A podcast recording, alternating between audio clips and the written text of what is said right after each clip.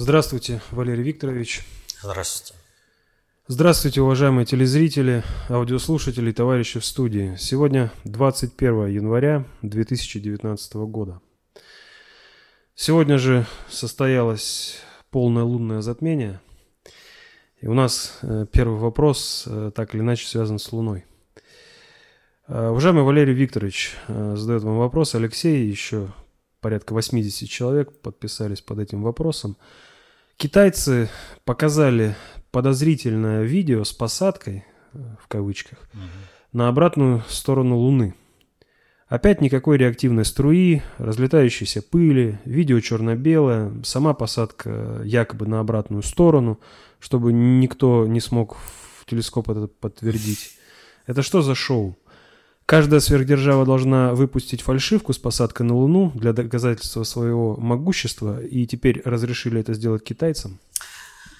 Ну, фальшивки с доказательством, вернее, фальшивки с высадкой на Луну имеют э, совсем не то, чтобы это разрешают. Это э, червяк, на который ловится рыбка.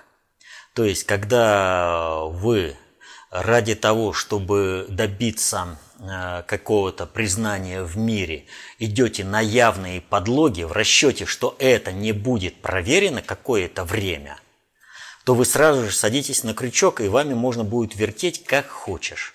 Вот так вот Соединенные Штаты посадили на крючок э, сначала с полетами в космос, когда у нас, значит, э, после полета в космос люди проходят реабилитацию – вот. А у них выходят и бодренько э, идут, как будто ничего и не было. Да, так они не были в космосе. Это все была имитация. Все имитации, они возможны только лишь при том, что есть гарантия, что тот, кто может доказать э, факт того, что было или не было – вот, э, этого делать не будет. Вот как э, Советский Союз не был заинтересован в том, чтобы доказывать, что Соединенные Штаты не были на Луне и подыгрывали Соединенным Штатам, тащили, передавали свои космические технологии, э, чтобы только дотянуть Соединенные Штаты до того момента, когда можно будет им с помпой сдаться. Вот, э, пример того, что вот э, Василия Леонтьева, видного экономиста, приглашали э, сказать, чтобы он э, сделал приговор России, Советскому Союзу и сказать, что все, этот уже не жилец. А он приехал и говорит, ну у вас есть, конечно, структурные проблемы, но системных-то у вас нет. Вы спокойно все это можете переделать, и вы будете впереди планеты всей. Вот. Нет, спасибо, нам страну надо разрушить. Вот. Нам, э, поэтому мы, используя те проблемы, которые сами же и создали, э, на основе их разрушим Советский Союз. И так и сделали. И Советский Союз молчал о Соединенных Штатах. Соединенные Штаты были супердержавой номер один в мире, э, хотя таковой, по сути, они не являлись. С 1945 года по сегодняшний день есть только одна сверхдержава на планете Земля. Это Россия. Благодаря Иосифу Виссарионовичу Сталину и большевикам Россия является сверхдержавой до сегодняшнего времени. Он скажет, ну как же так, а уровень жизни, а все прочее, да?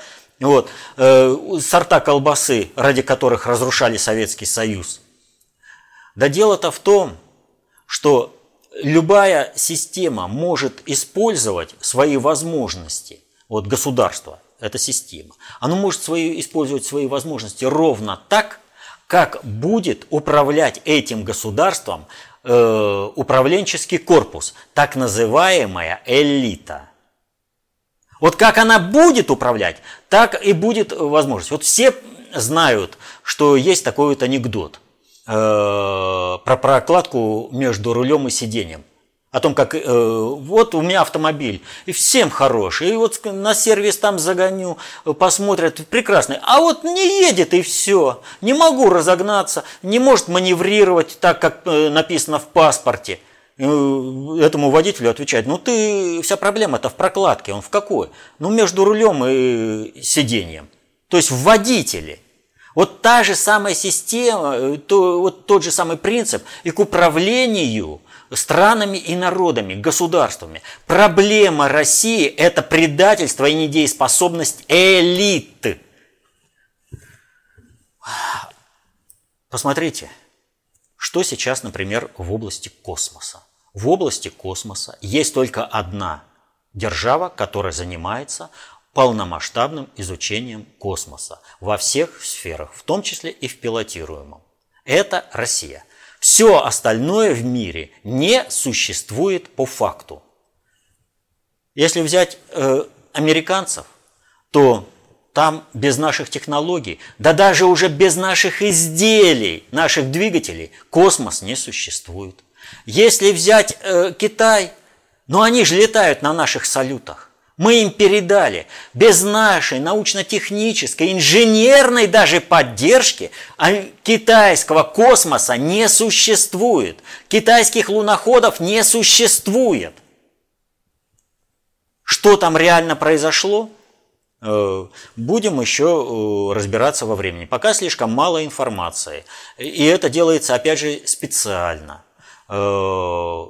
Э, но высадка на обратной стороне Луны не потому, что, чтобы проверить невозможно. Проверить невозможно и на этой стороне Луны. Ну что, много продвинулись в спорах по тому, были американцы на Луне или не были. А они ведь на видимой стороне Луны были-то. Ничего так они продвинулись, споры идут и идут. Почему? А потому что системы в лице государств, которые могут обеспечить фактологией эти споры, целенаправленно работают на то, чтобы у населения не было достоверной информации. Как там у Китая, будем э, смотреть. Но из Китая делают центр концентрации э, управления миром, и, соответственно, этому тот, кто ее делает, должен сделать так, чтобы Китай, как национальное государство, ни в коем случае не обрело бы э, самостоятельность в проведении своей политики. Вы представляете, вот там сейчас китайцы подписались под фейк, что они высадились на это, высадили свой луноход на Луне. Вы понимаете, как их можно теперь водить? Вот на этих вот э, допусках, на этих умолчаниях будет строиться вся международная политика. Конструкция будет на фейке строиться, управление миром. Вы понимаете, сколько игроков будет задействовано в конце концов? И потом дернуться Китаю себе дороже будет, потому что единожды солгавший, кто тебе поверит? И вообще нельзя государственную политику строить на лжи. А вся западная цивилизация всегда строится исключительно на лжи. Только Россия строит на правде. Но нас постоянно пытаются подтолкнуть э, к политике лжи и э, силовой политики. Нельзя этого делать, если мы думаем о будущем. Только правда.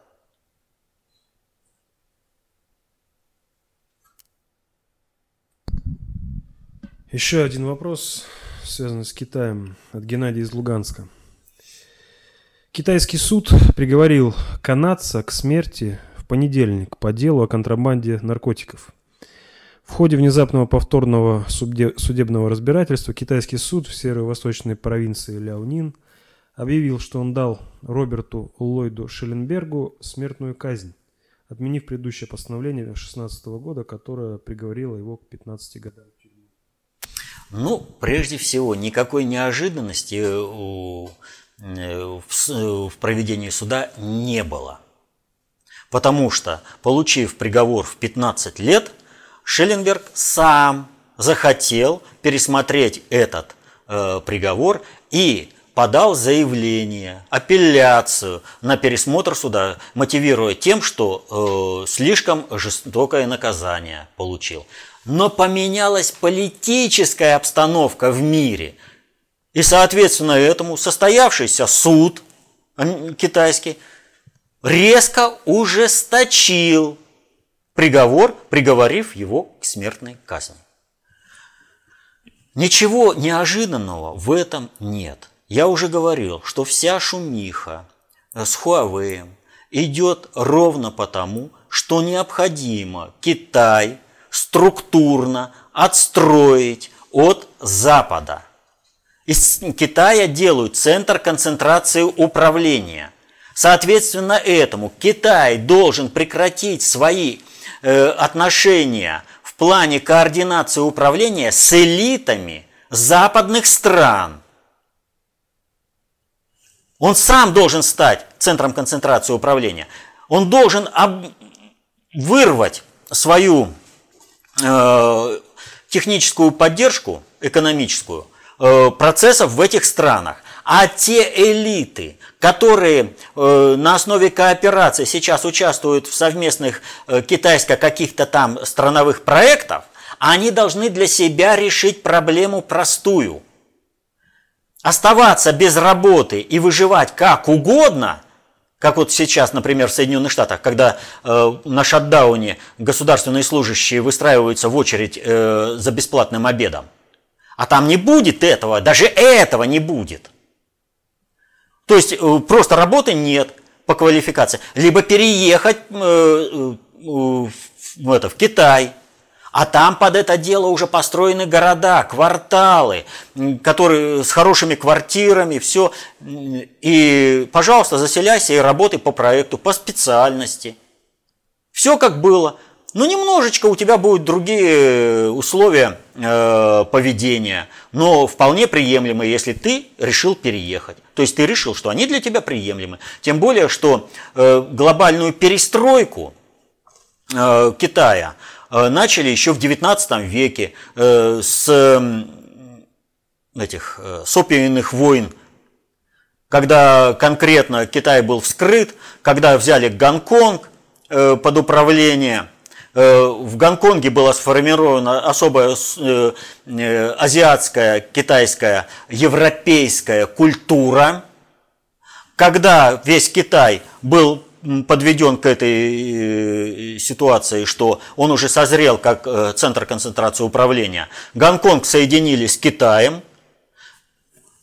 Этот, э, через этот буфер пошло взаимодействие с Западом по тем параметрам, которые дает менталитет э, китайцев Гонконга. А чтобы это все было хорошо, была политика одного ребенка.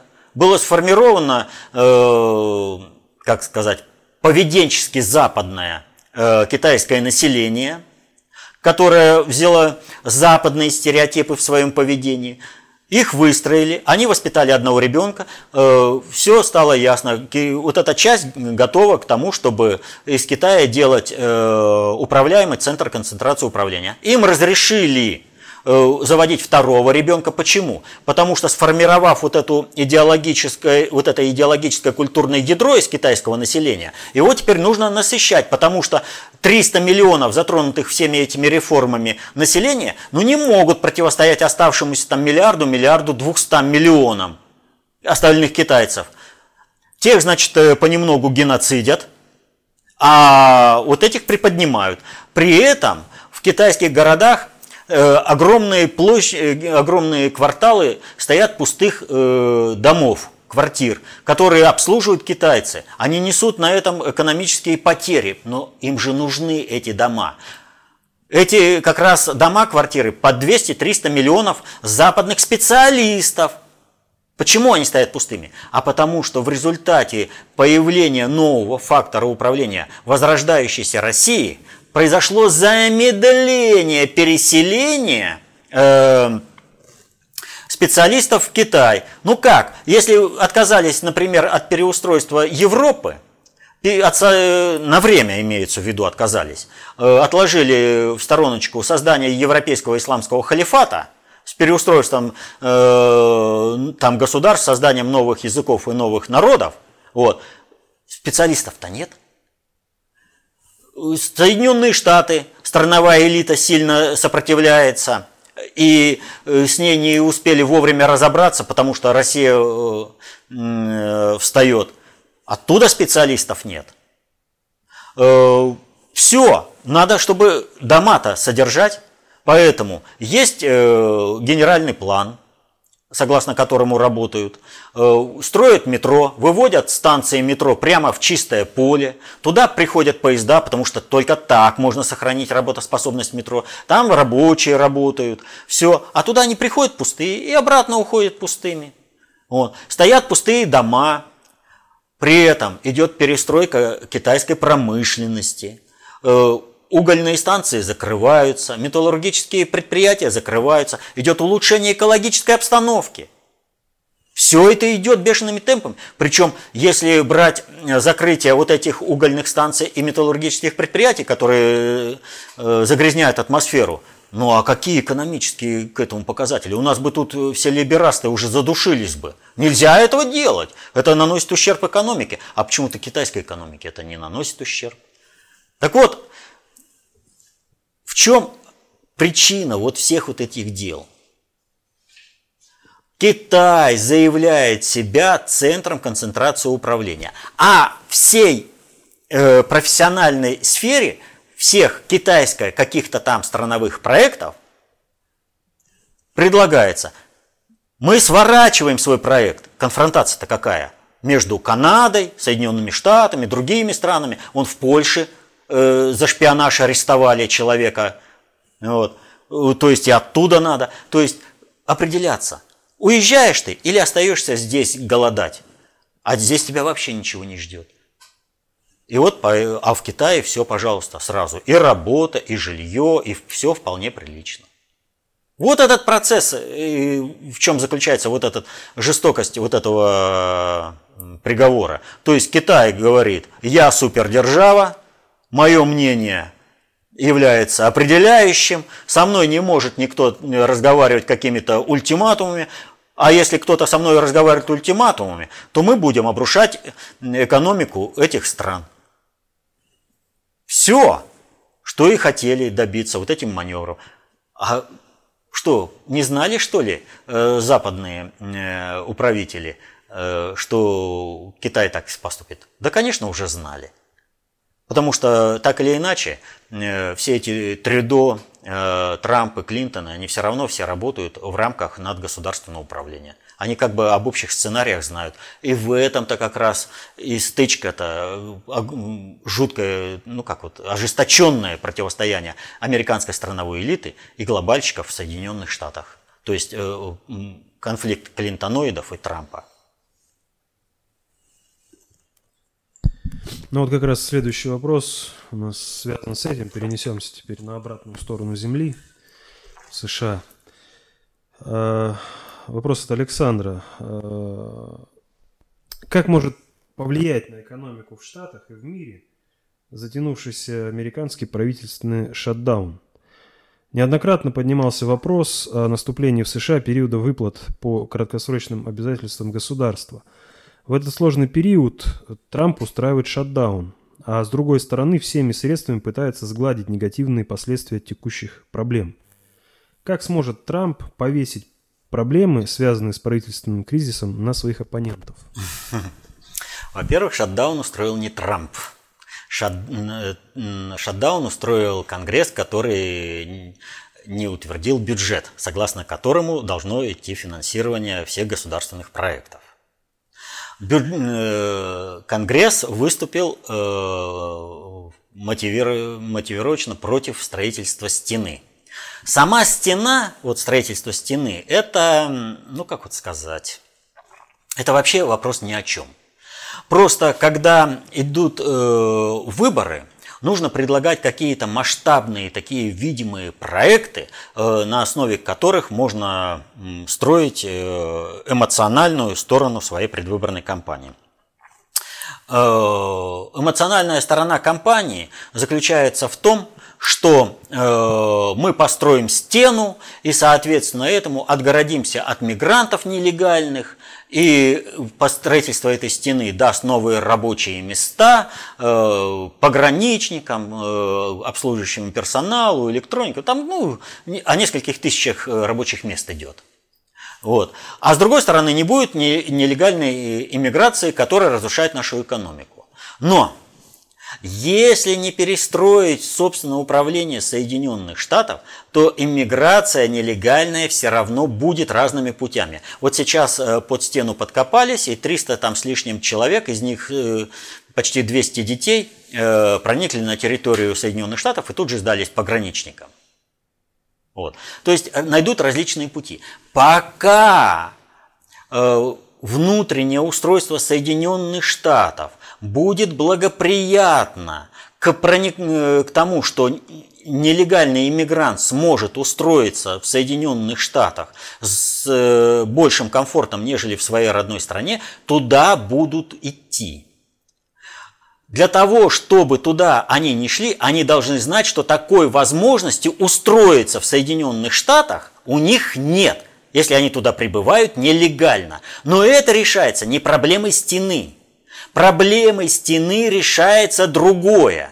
Против э, строительства стены, как э, такого э, проекта популистского, можно сказать, но он, в общем-то, эмоционально-идеологический в плане проведения избирательной кампании Трампа – он, э, против него выступили противники глобальных элит Соединенных Штатов, э, американские страновые элиты, видя в этом возможность раскачать эмоции э, населения в стране, в Соединенных Штатах, в стране иммигрантов, и на этом сместить Трампа.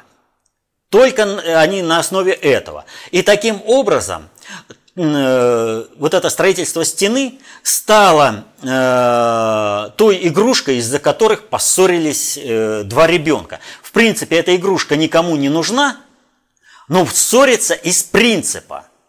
Но только у тех, кто противостоит Трампу и глобальщикам, вот эта ссора носит э, принцип попытки организации э, выступления э, против Трампа, а у глобальщиков это воз, э, упорство с этой стеной э, носит э, инструментальный характер разборки с американской страновой элиты, то есть в смысле ликвидации ее сопротивления планам по переустройству Соединенных Штатов, спасению Соединенных Штатов как государству.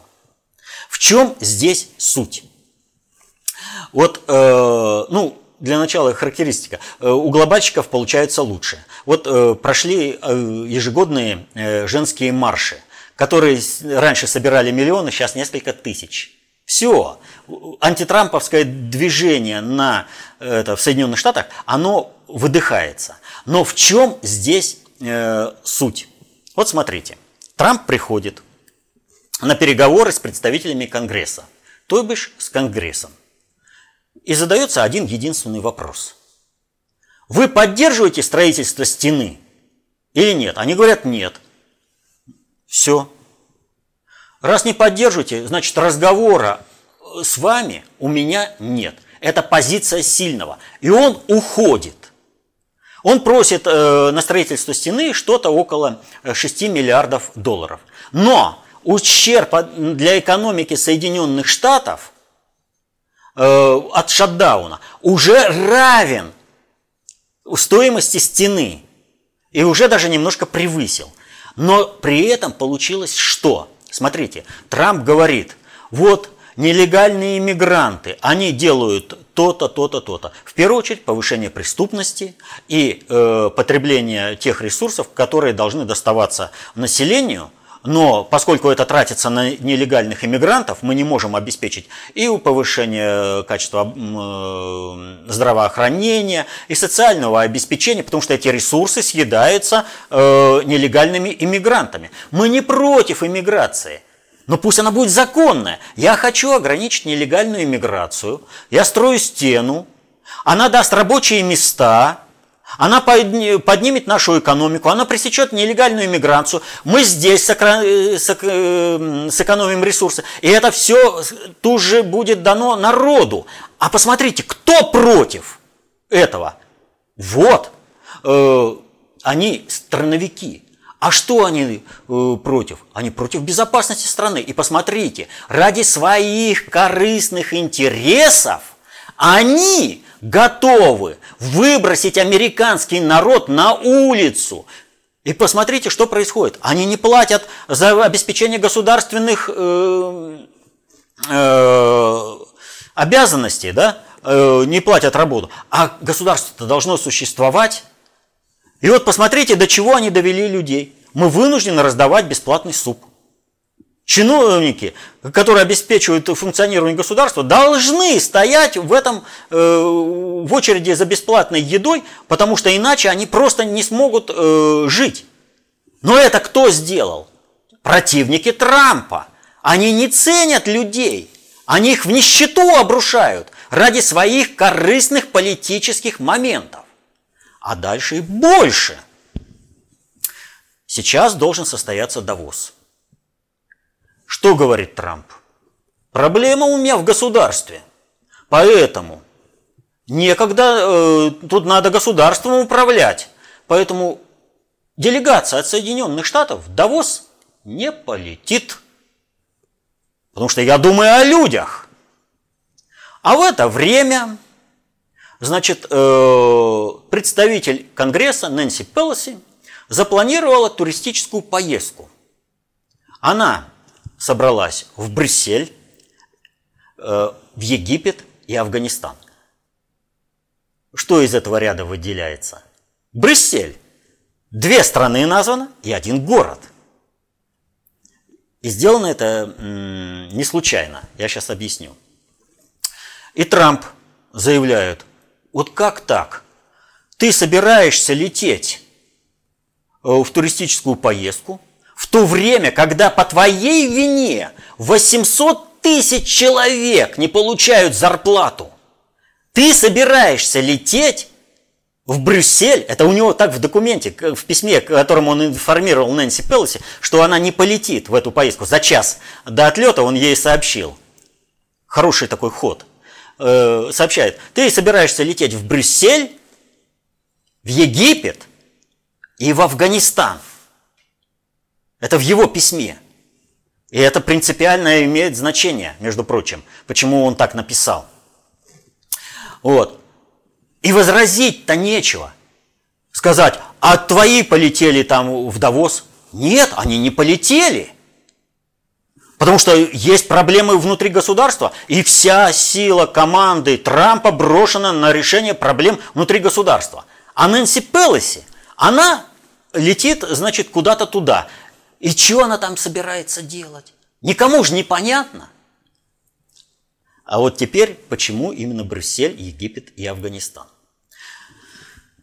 Дело в том, что основа возможности противостояния Трампу американской страновой элиты состоит в возможности управления подпиндосниками в других странах, в организации процессов, которые, политических процессов на международной арене, которые, были бы, которые бы шли во вред Трампу и в пользу э, э, вот этой американской страновой элиты. И именно поэтому в Брюссель столица объединенной Европы, не в какую-то конкретную европейскую страну, а там, где подпиндосников собрано в товарных количествах, которые должны давить на э, свои национальные государства в целях того, чтобы они работали в интересах американской страновой элиты во вред интересам своих национальных государств.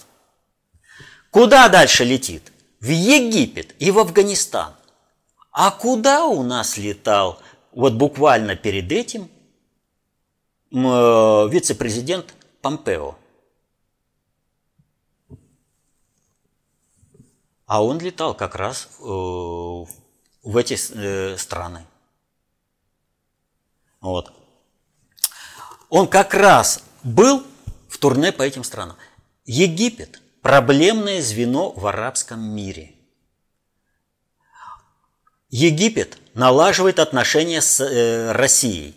Соответственно, этому необходимо организовать, поддержать подпиндосников в Египте так, чтобы взаимоотношения с Россией были порушены, Поддержка линии э, Саудовской Аравии, которая находится под э, управлением э, из Великобритании и во взаимодействии с американской страновой элитой, была налажена полностью. То есть, чтобы нивелировать итоги визита Помпео, Пелоси должна была приехать и сказать, не делайте, как вам сказал Помпео, это в интересах Трампа. А мы, управляющие Соединенными Штатами, мы вам приказываем делать так, как мы скажем. И в Афганистан, из Сирии, плохо ли, хорошо ли, но вывод начался. А из Афганистана он объявлен, что он возможен в ближайшее время. И, соответственно, этому там Нэнси Пелоси должна была прорешать комплекс задач, чтобы вывода американских войск не было. То есть она должна была дезактивировать всю внешнеполитическую деятельность Майка, Майкла Помпео. Э, госсекретарь, прошу прощения, я вот помню, что оговорился. Э, вот. Э, Пенжи, этот, э, вице-президент, вот, неправильно назвал должность. Вот. Так вот, э, он пролетел везде, и она должна была полететь по этому маршруту, а ее демонстративно всему миру, а ведь такие визиты их готовят заранее. Под них э, проходит информация э, среди страновых элит – которые принимают, обеспечивают проведение э, вот этого визита, организовывают встречи, готовят информационно, понимаете? И вдруг всем этим элитам прям на э, живое и говорят, кто в стране хозяин. Вы вот ориентируетесь на этих страновиков, но так вы имейте в виду, в стране хозяин Трамп. Трамп переигрывает страновиков на раз. Системно, методично. У него, кстати, вот не так давно была одна проблемная вещь, э, но наши аналитики, как всегда, не заметили ее. У Трампа, конечно, не все получается, что называется, идеально. Идут со сбоями, там все, но это живые люди везде работают. И возможность ошибки не исключается. Но на данном этапе Трамп системно, методично переигрывает страновиков, размазывает их, он их подставил. И внутри страны с шатдауном, который они организовали, и э, на внешнем контуре с другими странами. Вот так, э, обломив э, поездку Нэнси Пелоси, главы Конгресса. Так что работает замечательно.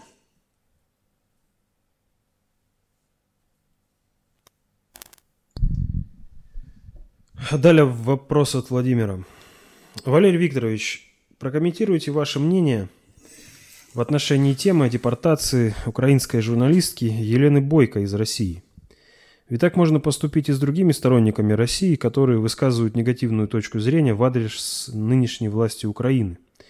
И как вести себя гражданам России, которые сейчас воюют на стороне Донбасса – не сдадут ли их также Украине, как Елену Бойку? Ну, что касается Елены Бойко, то здесь не все так однозначно, как бы сказалось, да.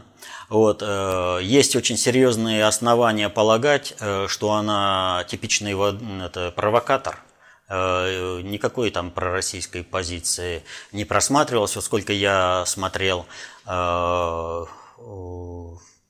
всех этих вот политических ток-шоу, иногда я там попадал на нее, я на тех э, политических ток-шоу, где она присутствует, не очень так, если только э, по каналам пробежавшись, посмотрел. Вот. Э, но Елена Бойко, она в общем-то, как бы себя зарекомендовала уже достаточно для того, чтобы я поставил вопрос о том, что она провокатор – или кто? И вот э, вопрос здесь в другом. Она еще и вела себя так, чтобы депортация была. Но что касается отношения к государству и поступков вот с ее высылкой, я абсолютно, вот абсолютно не поддерживаю. И вот по какой причине. Вне зависимости от того, пророссийски она настроена, не пророссийски она настроена. Если она что-то сделала по законам э, России, несовместимое и подлежащее наказанию, она должна быть наказана в России. Это, безусловно, для всех иностранцев. Что же касается Украины, то здесь принципиально не должно быть никакого судебно-правоохранительного взаимодействия с киевской бандой. Там гестапо. Никакого взаимодействия не должно быть по определению. Вот вообще совсем. Здесь что-то сделала, здесь наказано. Особенно, если она действительно является провокатором. Поэтому здесь шумихи не должно быть. Здесь должна быть спокойная работа, понимать, что у нас есть сильное э, представительство антирусских, антироссийских сил подпиндосников в управлении страны, которые действительно стараются всеми силами нагадить России и организовать э, поддержку киевской банды. Решение этого суда в этом же, в этом же ключе. Поддержка киевской банды и выдачи, которую организовывала ФСБ, прокуратура, МВД, бойцов, которые сражались на Донбассе, в руки гестапо, украинского СБУ, это преступление перед Родиной, перед Россией. Это измена Родине. Но все они были санкционированы судом, эти выдачи.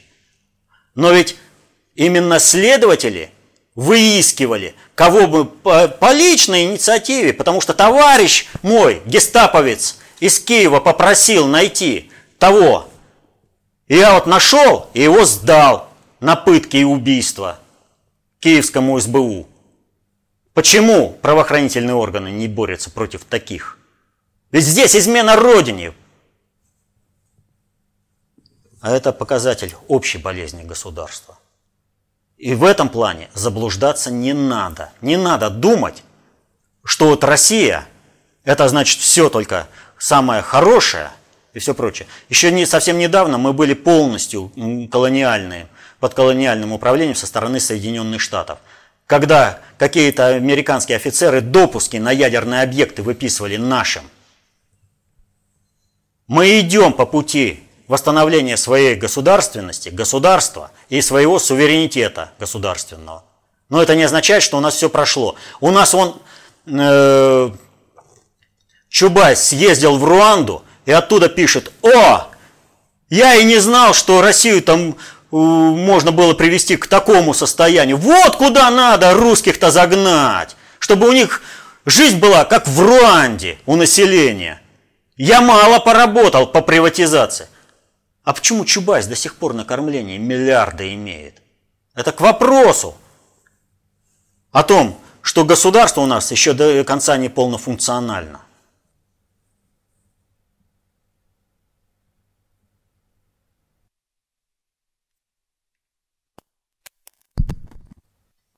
Вопрос от Александра.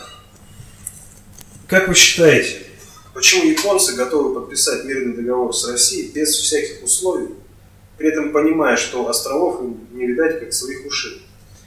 Я считаю, что у них нет другого выхода. Им нужен дешевый российский газ, чтобы конкурировать с Европой и Китаем, и который они получат после подписания мирного договора. Какое ваше мнение? Во-первых, японцы совершенно не готовы подписывать мир, э, мирный договор без всяких условий. И это показывает практика. Вы посмотрите, какую кипучую дипломатическую деятельность развила японская дипломатия при подготовке визита э, премьер-министра Абе.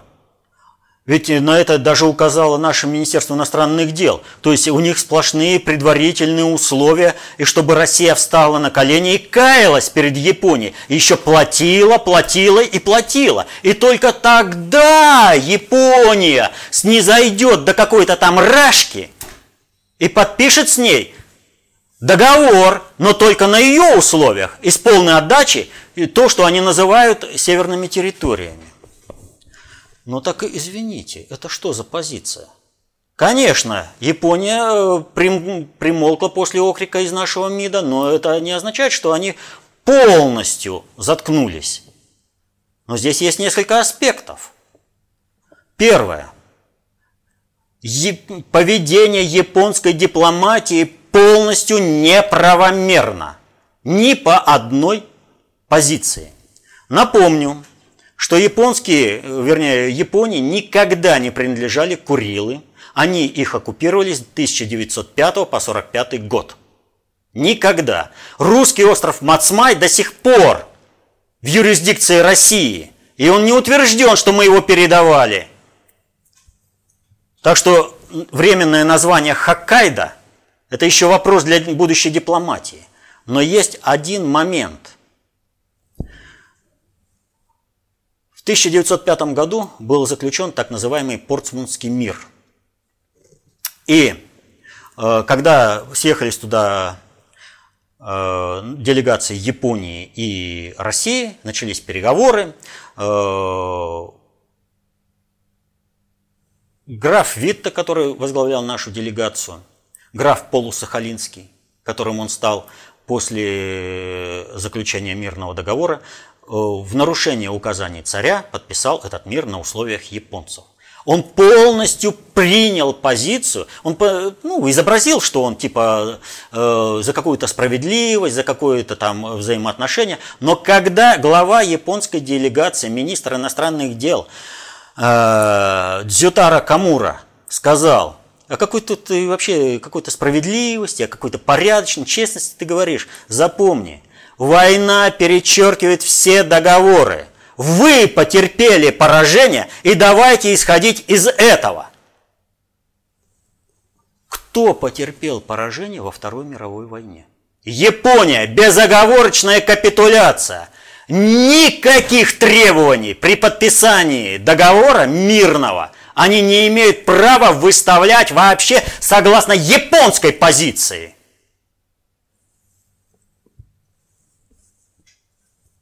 А они выставляют. Почему?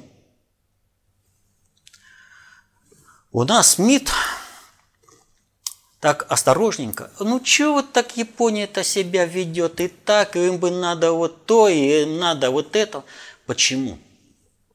А здесь э, речь идет о декларации 1956 года, когда государственные интересы пытался предать Хрущев – и ему во многом это удалось, но не все. Суть э, вот этой декларации был заложен в будущее, когда будут страну рвать на части, чтобы у Японии было право требовать те территории, которые ей не принадлежат. Япония не требует себе Тайвань, который тоже вернулся в Китай по результатам э, Второй мировой войны, потому что знает, на Китай тявкать не стоит. Вот. А Россию можно. Почему можно, мы э, чуть попозже. Но суть заключается в следующем.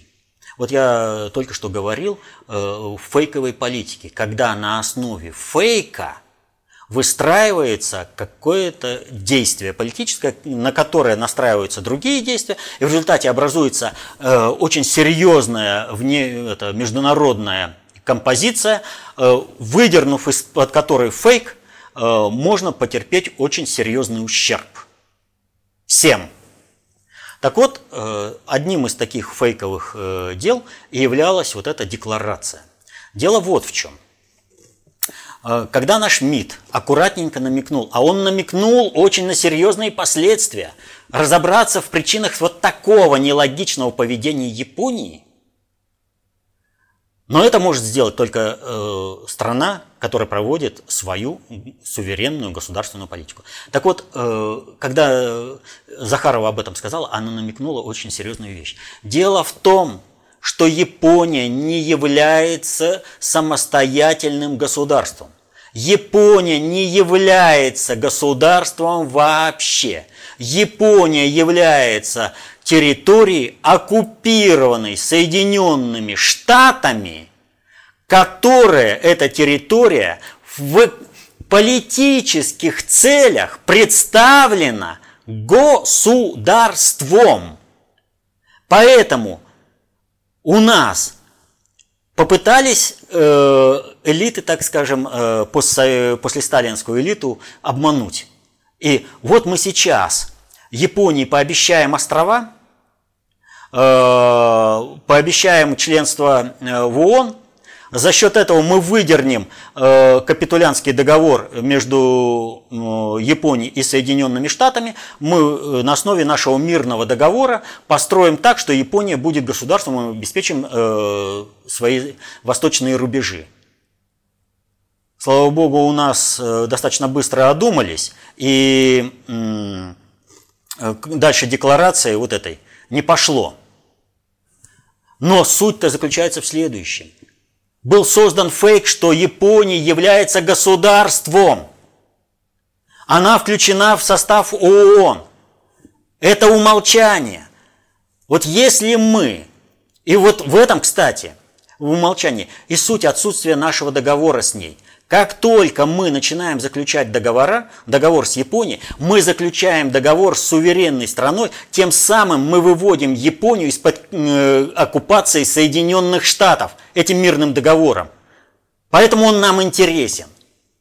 Но сдавать наши территории мы никому не обязаны. И силу вот этого дипломатического поведения Японии декларация 1956 года даже в подтверждении Путина потеряла всякий смысл. То есть, Путин, да, мы готовы были на основе декларации с вами работать, но вы-то как себя ведете?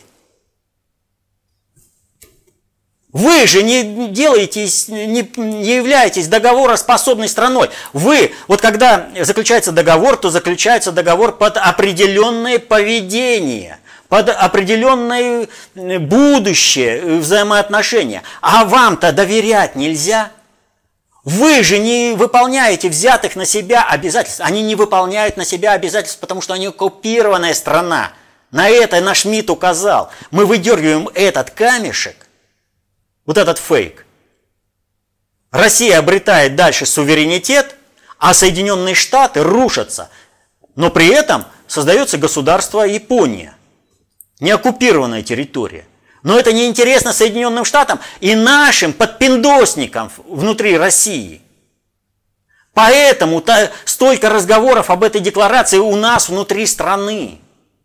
Почему Япония позволяет себе вести ровно так, как она себя ведет? Почему Соединенные Штаты позволяют себя вести, э, себе вести с нами так, ровно как они себя ведут? Да потому что они уверены, что страна по-прежнему управляема. У нас прекрасное оружие, а применить-то мы его можем. Вот давайте посмотрим, как происходит реальное управление. Мы там грозим оружием, все прочее, да? А у нас весь экономический блок э, управляется из Соединенных Штатов. Путин чуть-чуть заблокировал покупку макулатуры долларовой э, Центробанком. Улюкаев тут же выдернул живые деньги из экономики. Люди зарплаты не получили. Но Улюкаев купил э, доллары, которые он заскладировал. И так 9 триллионов неиспользованных остатков. А они и пенсию, это возраст пенсионный повышают, и э, зарплаты сокращают. Все делают, чтобы вывести народ э, уже в марте э, на улицу, чтобы э, совершить государственный переворот и обрушить Россию в гражданскую войну. Они-то работают. И вот смотрите, э, Чубайс, которого я сегодня вспомнил, да, живет, пожалуйста, ему сколько надо денег? Миллиардами – в ничто. Сколько существует Роснана? 10 лет. За это время Сталин провел э, полностью индустриализацию. Что сделала Роснана за это время? Пообещала, что она может будет привлекать э, деньги других финанс... это самое, структур негосударственных. Куда триллионы ушли долларов, которые он израсходовал? Гайдаровский форум. Что Гайдар сделал? Обрушил э, страну в такую нищету, Ну, правда, Чубайс считает, что все равно мало, до Руанды далеко, и это доставляет ему самые искренние душевные страдания. Но как же так вот мы все-таки не добились полного геноцида русского народа? Вот в Руанде, да, вот там вообще шикарно. А если в, суровых э, природных условиях России, так вообще бы русских уже не осталось. Что решает Гайдаровский форум? Да Гайдаровский форум решает, как Россию экономически под предлогом развития России, Гайдар же тоже говорил, мы развиваем Россию, развиваем, обрушить в те 90-е годы, когда Россия э, загибалась. Вся элита, все подпиндосники на своих местах, они все работают на интерес Соединенных Штатов. И поэтому, естественно, Соединенные Штаты не верят, что Россия может что-то там им сделать. И поэтому Соединенные Штаты так легко идут на военный конфликт, ставя весь мир на грань глобальной ядерной войны. Потому что они уверены, что подпиндосники здесь, в России, сдохнут, но не допустят, чтобы хоть одна ракета полетела в Европу или в Соединенные Штаты – а почему они не допустят? А потому что они уже немножечко там прикупили. Где-нибудь на французской ривьере домик там и все прочее. Как же они допустят-то? И для подпиндосников главное вовремя из России смотаться. Но вот этого шанса им э, Соединенные Штаты не дадут. Потому что они прекрасно понимают, информация может уйти, и тогда внезапный удар, который уничтожит Россию, не получится. Поэтому подпиндосники должны сдохнуть в России вместе со всеми. Тем более, что нужда в них прекращается сразу, как только прекращает э, существовать Россия. Подпиндосники этого не понимают, а они с азартом уничтожают страну. А Соединенные Штаты ставят весь мир на, гла- на грань глобальной ядерной войны из-за этого, из-за поведения наших управленческих элит, которые видят, что они все делают для того, чтобы свергнуть Путина и развязать гражданскую войну в стране чтобы, не дай бог, не навредить интересам Соединенных Штатов, что они все делают, чтобы только Соединенные Штаты ублажить. Вот в этой ошибке они и идут вот так вот. А, да мы что хочешь, что и сделаем. А не получится. Не получится. Россия уже в другом состоянии. И вся эта подпиндосная элита, она вылетит вон из России – если она не одумается. Но если Соединенные Штаты развяжут ядерную войну, то Соединенные Штаты и подпиндосники, где бы они ни находились, просто сдохнут. А мы попадем в рай. Мы войну не собираемся начинать. Это вот подпиндосники своим поведением в России показывают Соединенным Штатам, что можно будет безнаказанно нанести ядерный удар по России. Я еще раз повторю, они не понимают, что Соединенные Штаты заинтересованы в том, чтобы эти подпиндосники, все эти Чубайсы, Кудрины, Набиулины, Голиковы, Медведевы, э, кто они там, Рогозины, все сдохли здесь же, в России. Потому что лучше их убить, чем допустить утечку о том, когда будет этот ядерный удар нанесен. А тем более, зачем они им нужны будут, если России не будет? Сюда завезут негров, которые будут здесь, в неблагоприятных для них климатических условиях, быстро израбатываться, добывая ресурсы, природные ресурсы России на поддержание американского великодержавного статуса. Две задачи решаются. Россия ликвидирована, и проблема народонаселения, лишнее население будет утилизироваться в России за счет плохих э, Э, природных условий, к которым не привыкли все выросшие в тепличных условиях. Вот поэтому-то так себя и ведут, поэтому-то Япония считает, ну мало ли что там Путин сказал, мы же сигналы-то получаем совершенно обратные ото всех. Вы давите, давите, а мы со своей стороны поддавим. Что Япония забыла, как министр иностранных дел Козырев дважды готовил сдачу Курил – Первый раз визит сорвали, про второй я рассказывал, про Ельциновский, как он ему фильм показали, и куда ты прилетаешь.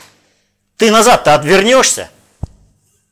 А они смотрят по лицам, по людям, которые готовили ту сдачу Курил, японцы-то. Они с ними контачат. И те им обещают, давите, мы эту рашку сами ненавидим, мы ее сдадим. Вы нам только побольше бабок отстегивайте, чтобы я там домик где-нибудь прикупил, чтобы вовремя смотался, когда рашку начнет ядерными бомбами Соединенные Штаты зачищать. Вот поведение всех наших элит. И региональных в том числе. Вспомнить ту же олимпийскую чемпионку – Россия, это государство вам ничего не должно. А кому государство должно? Люди объединяются в государство, чтобы государство делало для них то, чего каждый человек не может сделать в отдельности хорошо или не может сделать вообще. Для этого государства. И пока у народа есть желание сохранить свою культурную идентичность, государство будет. Потому нам таких чиновников, такую элиту в результате оттепели, застоя, перестройки сформировали – Чубайс не с э, Марса прилетел с Кудриным. Он воспитан в советской был системе. И Чубайс откровенно ненавидит Россию и все с ней связано. Он не понимает, что в, в другой стране ему просто не будут. Он уже давно бы где-нибудь э, милостыню просил, если бы его бомжевал там, если бы его там не убили другие бомжи. А вот он хапает, уничтожает Россию, и от России же еще и деньги имеет. Так он потому это все делает, потому что он мечтает. Вот перед тем, как ядерные ракеты Соединенных Штатов полетят в Россию, он успеет улететь из России, Чубайс. Не улетит, хозяин не позволит.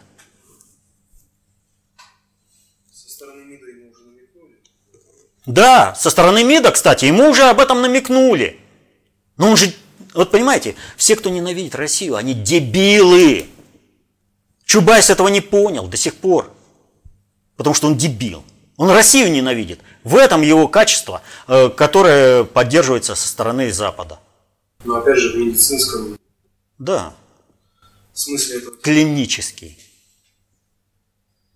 А то некоторые воспринимают слово дебил в другом смысле. Нет, ни в коем случае не оскорбление. Констатация факта. Ну, это последний вопрос на сегодня. И вот встает вопрос, тогда я продолжу. Вот что мешает россионским элитам посмотреть реально на ситуацию? Защитить свои интересы, корыстные интересы, понять, что без России в мире они никто. А э, создание удара по России – это э, всего лишь э, способ ликвидации, в том числе и этих подпиндосников. Вот сейчас э, Эстония за то, ну, хоть и журналист, но все равно будем говорить как государство. А государством никогда Эстония не было, не будет. В принципе, никогда вообще, вот от слова совсем. Вот. Есть набор характеристик, который определяет, когда государство есть, а когда его нет. Вот Эстония никогда исторически не обладала набором этих характеристик. Украина никогда не обладала набором этих характеристик. А Ватикан 800 человек обладает набором необходимых характеристик. Но это большая работа. Ладно. Значит, суть-то в чем? Вот сейчас они обратились.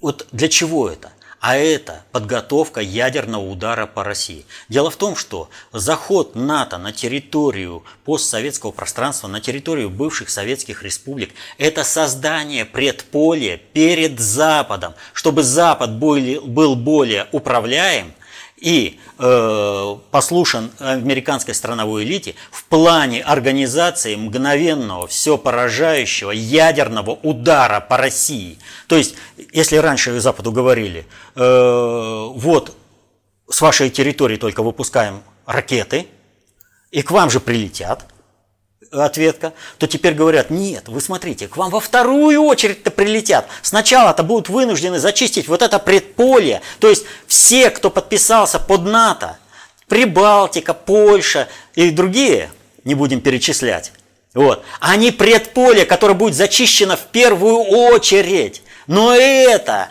это ну это как бы сказать, э, вот во время Великой Отечественной войны оккупанты на территории России делали такой бесчеловечный ход. Для того, чтобы разминировать поля, они выгоняли мирное население и заставляли женщин и детей тащить бороны, чтобы мины взрывались, а таким образом Э, поля расчищались, а дальше уже оккупанты могли использовать это поле по собственному усмотрению. Вот ровно то же самое американская страновая элита сделала с новыми членами НАТО. Ровно это вы должны в первую очередь сдохнуть, чтобы люди первого сорта – вернее, даже э, люди второго сорта по отношению к американской страновой элите, потому что э, европейские элиты для них второй сорт все-таки. А это вообще непонятно. Э, мы непонятно кто, а это, наверное, третий сорт. Вот третий сорт должен сдохнуть, чтобы людям второго сорта да, была внедрена иллюзия, что они смогут выжить и служили бы американцам верно. Так вот,